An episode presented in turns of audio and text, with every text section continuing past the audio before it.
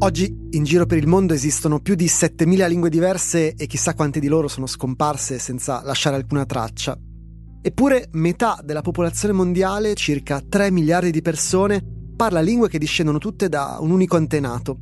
Una lingua arrivata in Europa 5.000 anni fa, da cui hanno avuto origine l'italiano, l'inglese, il francese, lo spagnolo, ma anche l'islandese, il lituano, il russo.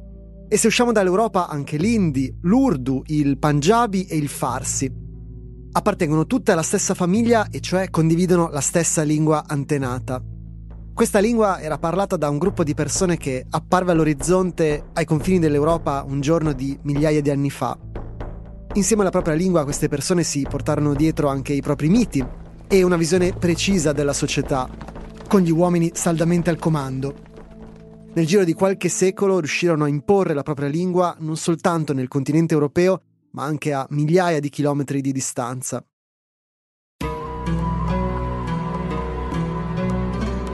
Questo podcast racconta la storia di queste persone. Li hanno chiamati indoeuropei, ma il nome è impreciso e ascolteremo perché.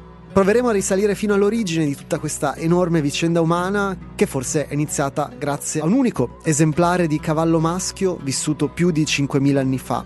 Incontreremo moltissime persone, fra cui Ötzi, il popolo degli Uiguri, gli autori dei testi sacri dell'induismo e ovviamente chi abitava le foreste e le pianure europee prima che arrivassero i protagonisti della nostra storia. Lo faremo attraverso la linguistica, l'archeologia, lo studio dei miti e la genetica in cinque puntate dalla notte dei tempi fino a oggi e poi a ritroso.